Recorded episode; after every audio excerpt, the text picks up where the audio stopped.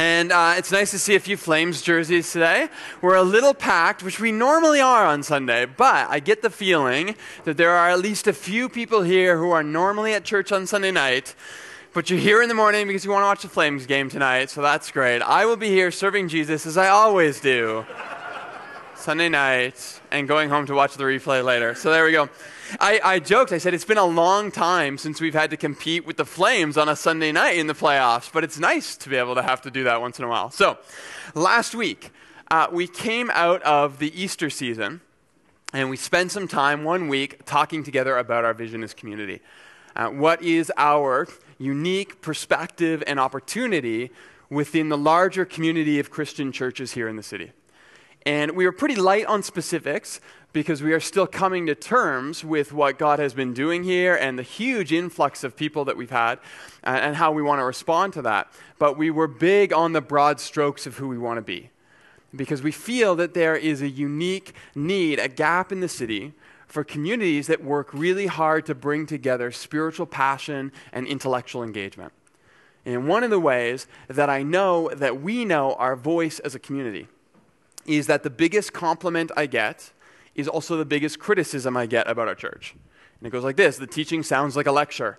And either people are really excited about that and they come and they say, I love it here because when I come, I know that there'll be research put in, and regardless of who's teaching, there's been thought that's invested in the message. Or people will come and say, I don't get it, it's boring, it sounds like I'm in school. And that is completely fair either way, I totally get it. We are a pretty thought heavy community here but that is only certainly one way to approach faith.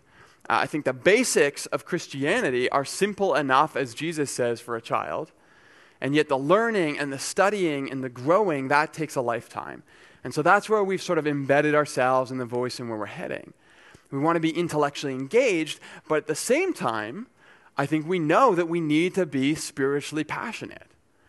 A community that ingests ideas and philosophy and history, but somehow isn't drawn deeper into an encounter with the living Christ, that might as well just be a lecture or just be a school. Because we're not a theology department here. And we're not a history department, we are a church, which is a unique expression of Christ's body enlivened by the Spirit, working to live out faith in our particular perspective and community. And so, the other piece of language that I introduced last week that is becoming really important to me as we move forward is this that we want to strive to be a community that looks like Jesus so that we can serve a God who looks like Jesus and prepare ourselves to participate in a kingdom that looks like Jesus. Because that is, for me, the foundational proclamation of the gospel that the fullness of the divine resides in the Christ, not in religion, not in Christianity, not in church, not even in the Bible it's Jesus that is the Word of God, the perfect image of the divine in human history. And so that is what we orient ourselves around as a church. And we study the Bible with everything that our minds will give us.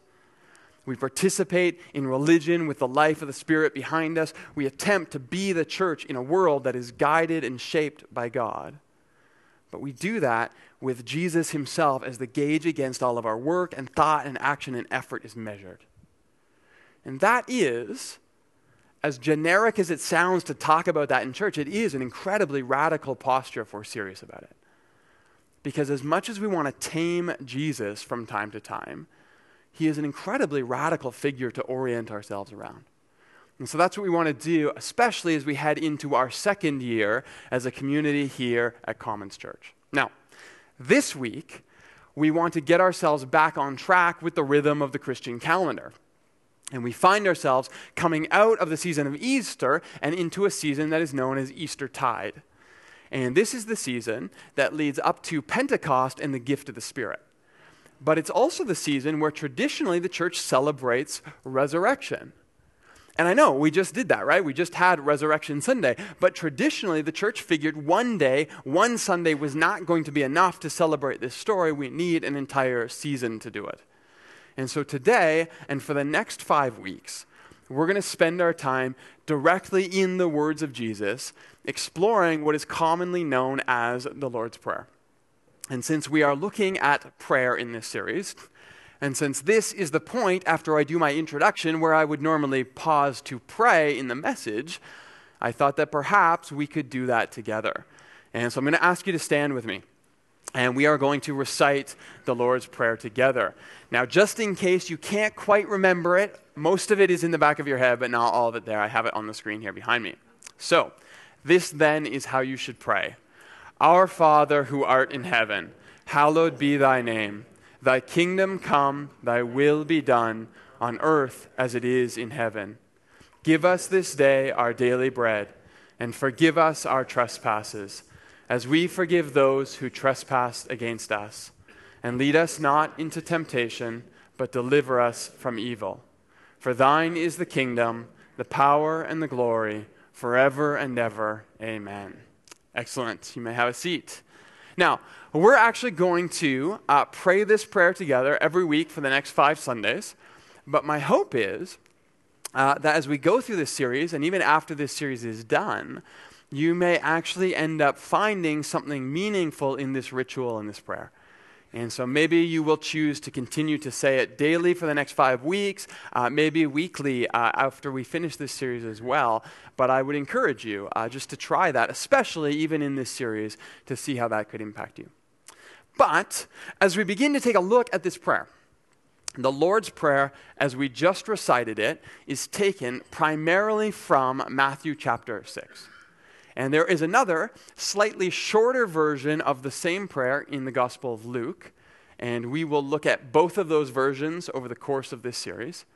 But if you look it up, if you go to Matthew 6 in your Bible, you will notice that the very iconic closing doxology that we just said is not there. For thine is the kingdom, the power, and the glory forever and ever. Amen. Very likely, depending on the Bible you're reading, you're not going to find that. And that is unless you happen to be reading the 1611 authorized King James Version of the Bible. Now, the reason for that is this that as beautiful as those closing words are, which is why we generally still use them when we read the prayer together, they are simply not part of the original Greek manuscript. And there are quite a few of these small little changes that have cropped up in the Bible since 1611 and the King James was authorized.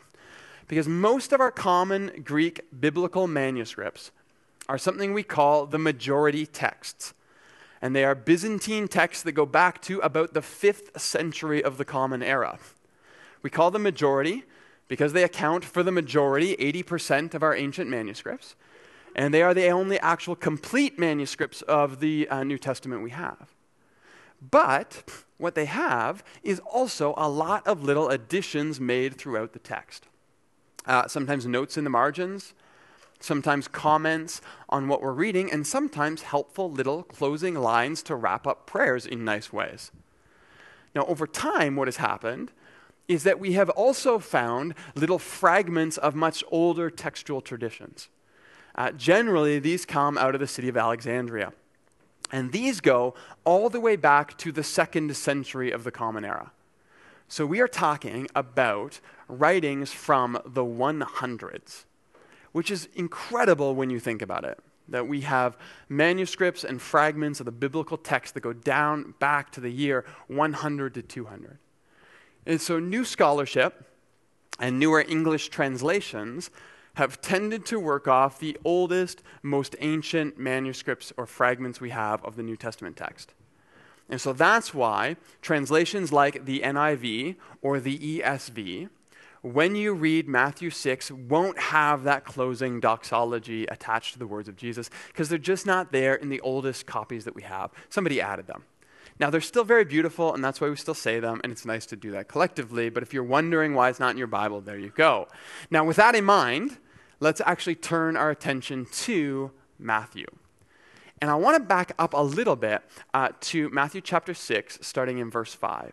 This is what we read When you pray, do not be like the hypocrites, for they love to pray standing in the synagogues or on the street corners to be seen by others. Truly, I tell you, for they have received their reward in full. But when you pray, go into your room, close the door, and pray to your Father who is unseen then your Father, who sees what is done in secret, will reward you. And when you pray, do not keep on babbling like pagans, for they think they will be heard because of their many words. Do not be like them, for your Father knows what you need before you ask Him. This, then, is how you should pray. So, the words of Jesus. Now, a couple things before we go back to the prayer that Jesus actually gives us. The first is this I find it oddly ironic that just after Jesus has told us that when we pray, we should go to our homes, go into our rooms, close our doors, and pray in secret. We would take the ensuing prayer he gives us and turn it into a public prayer. Now, don't get me wrong, I love saying the Lord's Prayer in worship. I like when we collectively read it. Uh, I love when we get together and we say that in front of each other, but it is still a little bit ironic that we would take a prayer that He just told us when you pray, go and do it by yourself. We would gather in church and say it together. Anyway, I find that ironic, don't you think? And also, by the way, I feel like Alanis Morissette has made it uh, mandatory in Canada that when you say anything is ironic, you have to end with don't you think. Anyway, still a little bit strange. It does, however, illustrate one of the points I think Jesus is trying to make. Action and intent need to be aligned when it comes to prayer in our lives. Uh, I was in Starbucks this week. I know, I was slumming it. Um, no third wave coffee for me. Instead, it was mediocre burnt beans and mechanically frothed milk for the win. But I was standing in line and the gentleman in front of me tried to pay for his coffee using a $50 bill as normal human being might try to do. But as I'm sure you're aware, here in Canada, we have largely forgotten what money looks like, or that it is in fact legal tender. And so the person looked at this bill behind the counter as if it was completely foreign to him. He actually refused to touch it. He was like, Whoa, hold on, I can't. $50 bill, we don't do this here. And so he let the customer know that, like many stores these days, this Starbucks was unwilling to accept his plastic money. Instead, he offered that he could use his plastic credit card instead. They would only take bills under $20. Unfortunately, this guy in the line didn't have a credit card with him, only had a $50 bill. So the cashier said, Listen, I'm sorry, I'm going to have to go get my manager because I'm not allowed to accept anything over a 20. Now you can imagine Starbucks, it's in the morning, there's a line of people waiting. I'm like, oh my goodness, I'm waiting behind this guy. I just want to get my mediocre coffee and go, continue with my day. And so, before the cashier goes away, I jump in, I say, listen, don't worry about it. Uh, just add tall, blonde cup of coffee to stay, and I will pay for it. I got the Starbucks app on my phone. It doesn't even feel like real money anyway. It's fine, I've got this one. So all of a sudden, this customer, the guy in front of me, starts acting as if I've just offered him my kidney or something. He's like, oh my goodness, you can't do this. The cashier starts making a big deal of saying everyone uh, to everyone in line what I've just done, like I'm Mother Teresa for buying his coffee. And I'm thinking to myself, I'm just trying to buy a coffee, chill out. Now, here's what I found out when I went to scan my phone. The first customer had not just ordered a cup of coffee, he also had ordered some ridiculously overpriced reheated black bean quinoa wrap and a croissant for his friend. So my $2 gesture ended up being $17.32. but here's the thing I wasn't trying to be nice at all. I just didn't want to wait for the manager to come and hold some public lecture on the veiled risks of counterfeit bills in Canada. I was just in a hurry. Now, I promise I got my full reward in that moment. And maybe God even gave me a bit of a jab for trying to make my impatience look like generosity by costing me $20. But this is, in a lot of ways, exactly the framework Jesus is trying to set us against when it comes to prayer. How do we pull ourselves out of the experience into free flowing, generative conversation with our Creator? How do we take that and put it into alignment with a practice and a discipline of prayer that orients us in a healthy, holistic, humble direction of conversation? How do we pray in a way that connects us to God, not to some perceived image of who we want people to think we are? In other words, how do we make our intent when it comes to prayer line up with the experience of prayer that comes out on the other side? And the first thing that Jesus tells us about prayer is that prayer takes preparation. Now, that may or may not seem odd to you. Uh, one of the things that I have come to accept in my life is that I don't sleep well. Uh, it has ebbs and flows, but generally I struggle to sleep through a night. Uh, it's not because my son cries, he barely wakes me up. I just wake up on my own anyway. And so, one of the things that I have learned, one of the only things I've learned that materially helps me sleep, is spending time preparing to sleep. If I spend 20, 30 minutes slowing myself down, deliberately turning off my iPad and setting it aside, focusing my mind on rest and sleep, and meditating for a time before I go to bed, I sleep significantly better. I know this is true. I just have a mind that has a hard time shutting down, and so I need to unspool at night. The problem is, I don't feel like I should have to do that. When I'm tired, I don't want to meditate, I want to go to bed. When I'm sleepy, I don't want to focus on rest, I want to get under the sheets. I just want to sleep. But for me, for whatever reason, preparing to sleep well takes work. Can I suggest that for Jesus, sometimes prayer to do it well requires some work? Uh, this is what he says When you pray, go into your room, close your door, and pray to your Father who is unseen. Uh, so for Jesus, there is actually intent and action that happens long before you go to say anything to God. Go into your room, choose a physical space that's conducive to prayer. Close your door, prepare that space in a way that leads you and it focuses you on where you want to go.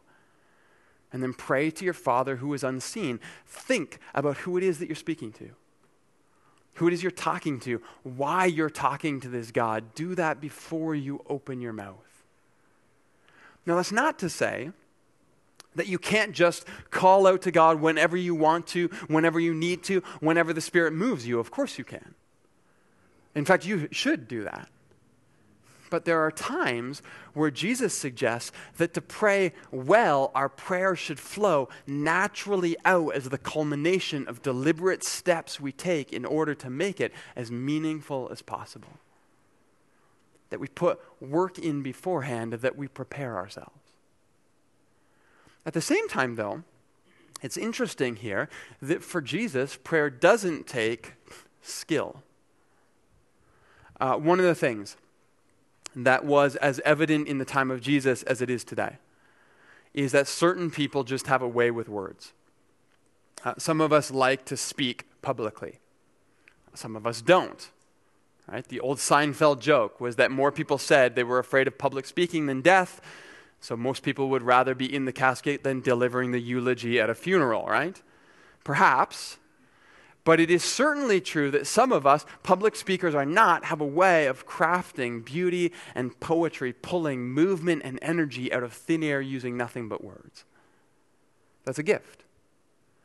Evan, who was leading worship today, when he read his poem on Good Friday, I listened and I was moved to the point of tears, almost, not quite. If you missed it, you need to go on our YouTube channel and listen to it. It was beautiful. Jesus, however, says that when you pray, do not keep on babbling like pagans because they think they will be heard because of their many words.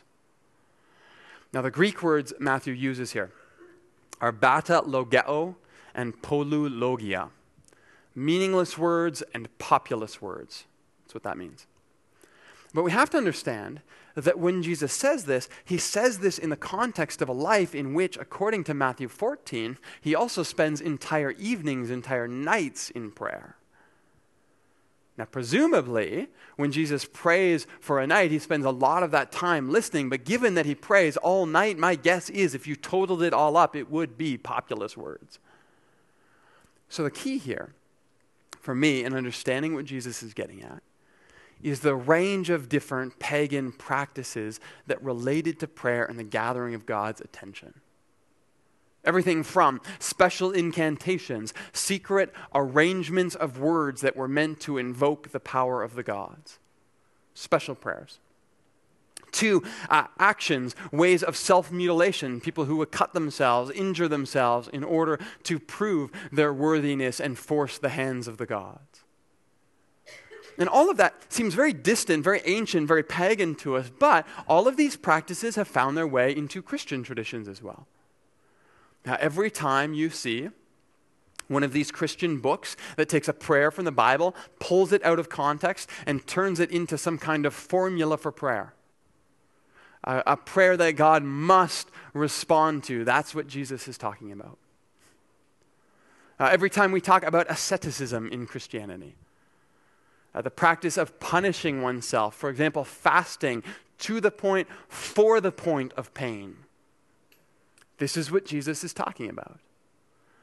Ways in which we think we can force God to listening to us by praying in a certain way or doing a certain thing or using certain words. Jesus says that's not what it's about. Prayer takes work, it takes preparation, but prayer doesn't take some special secret skill. It is not the uniquely gifted or those who have a special technique that grasp prayer in a way the rest of us don't. You see, the Lord's Prayer, as we have it, is a deeply democratizing practice because it takes prayer away from the professionals and it gives it back to the church, to all of us. And yeah, there will always be those who have a way with words. And they can take what we're collectively feeling, they can make that resonate back to us. And the church is gifted to have those people, to leverage those people to unleash their talent on the rest of us. But the heart of prayer, as Jesus shapes it, is not defined by the profound beauty of the skilled that speak to the heavens. It is grounded in the mundane experience of the ordinary person muttering simple requests to God under their breath in a quiet corner. That's where prayer is grounded for Jesus.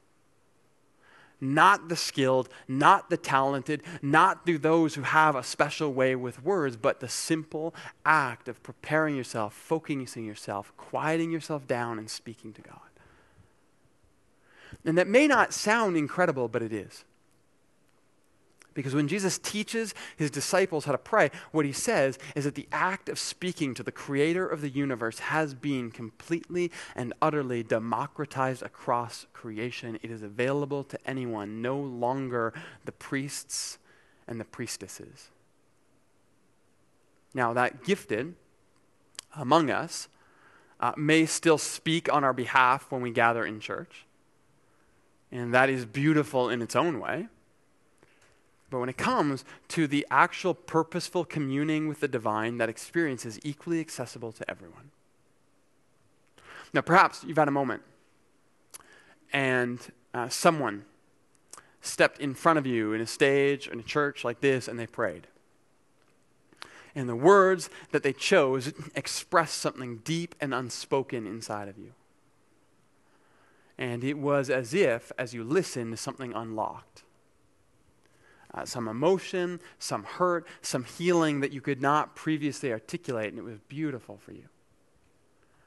Can I suggest that what Jesus is saying is that as good and moving and important as those moments are, a grounded experience of prayer reminds us that it is the same spirit at work in that moment as it is when you go into your room and you close your door and you begin to speak to God the same Spirit who is present and active when you sit silently in the midst of your own turmoil and your faith, or your own doubt and your trust, or your own struggle to articulate what is going on inside of you, and yet you know there is confidence that God is listening.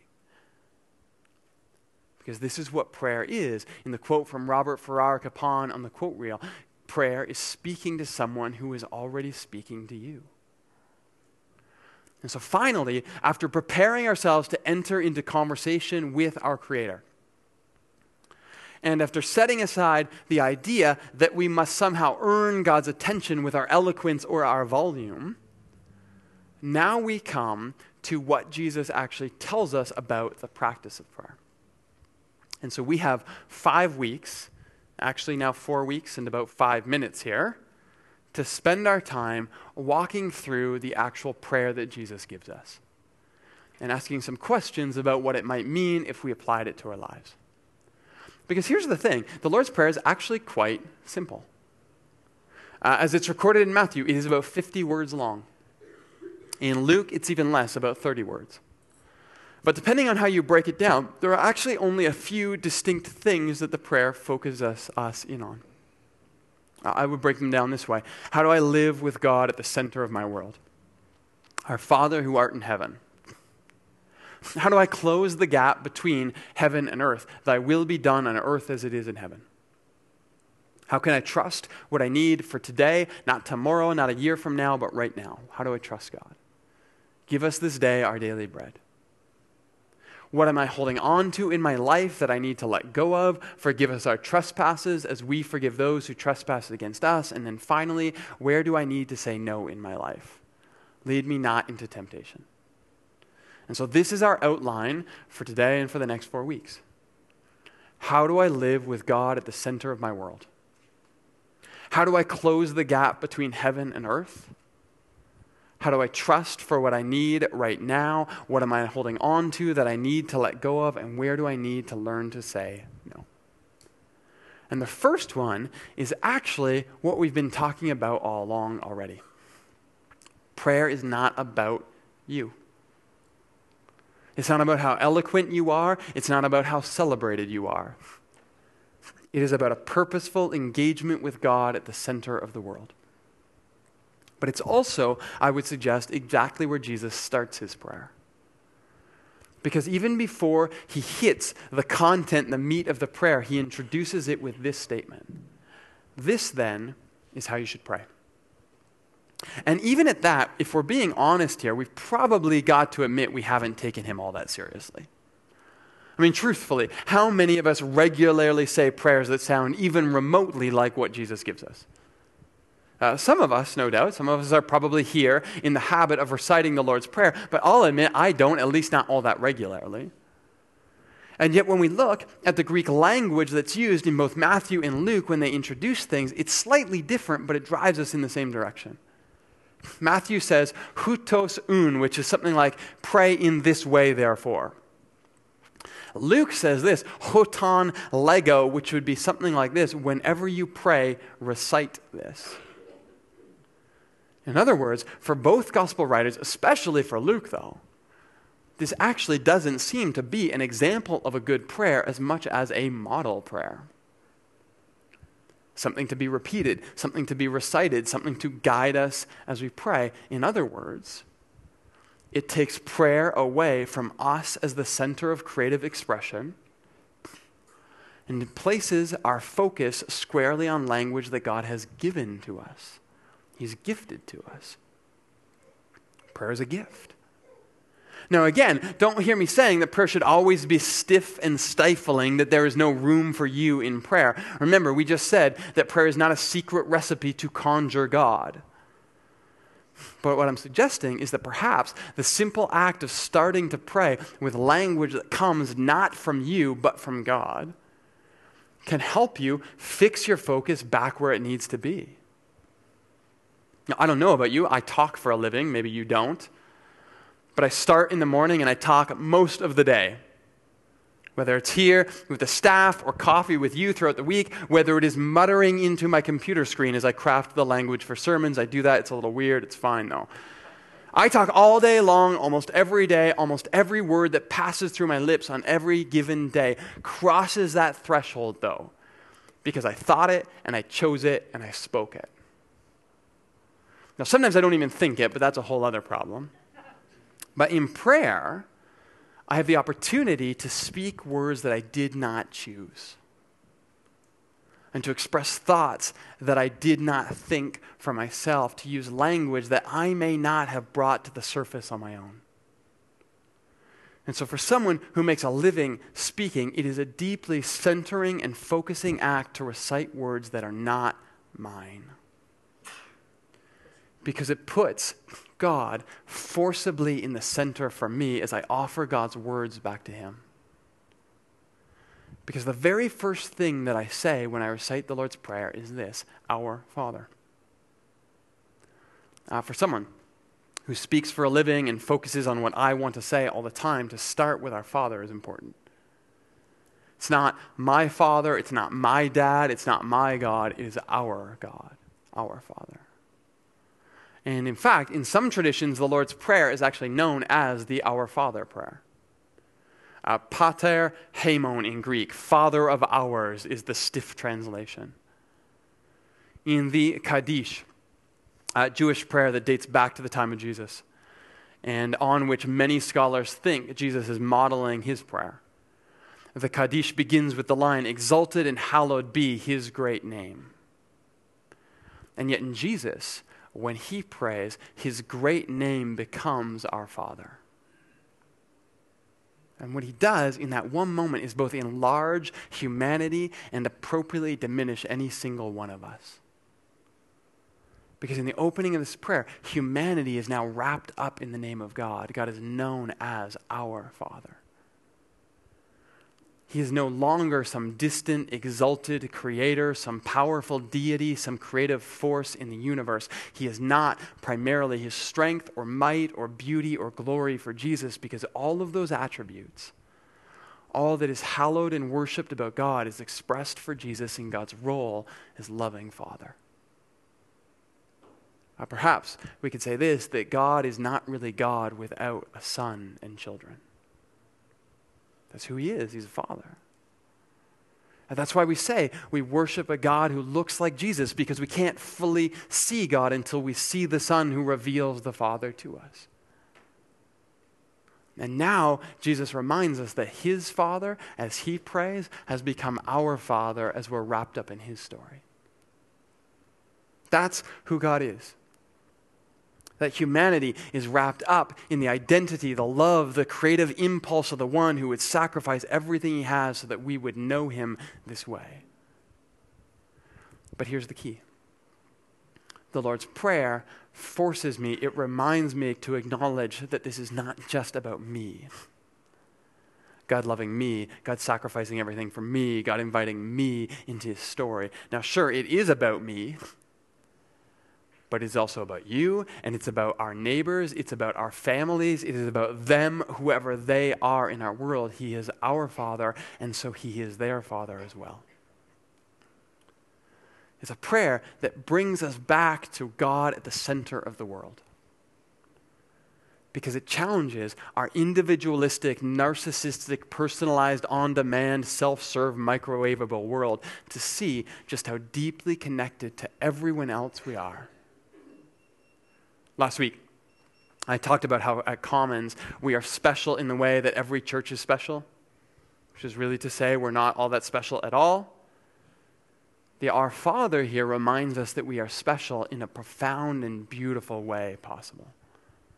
But we are special in the way that every single living, breathing image of the divine has and always been special. My Father is your Father, is their Father, is our Father. And both of these ideas, our specialness and our inherent connection to all creation, are incredibly important for us as we pray. When we pray, we are reminded that you are special and you are loved, you are invited and welcomed by a Father who would lay down anything to see you sit at his table. But in that, you are invited to a table that is big enough and wide enough and open enough for every them to be invited as well. And so, this is how the Lord's Prayer forms us and shapes us and starts us, even as we utter the first simple words of what Jesus taught. Because praying in this way, with these specific words, with this specific pattern of prayer, it reminds us, in fact, I would suggest it forces us to ground our experience of prayer in the acknowledgement that we are not the center of the world. We are simply the beloved children of the one who draws all goodness to himself. And so when you pray, say this. Repeat this with me. Our Father, who art in heaven, hallowed be thy name. Thy kingdom come, thy will be done, on earth as it is in heaven. Give us this day our daily bread and forgive us our trespasses, as we forgive those who trespass against us. And lead us not into temptation, but deliver us from evil.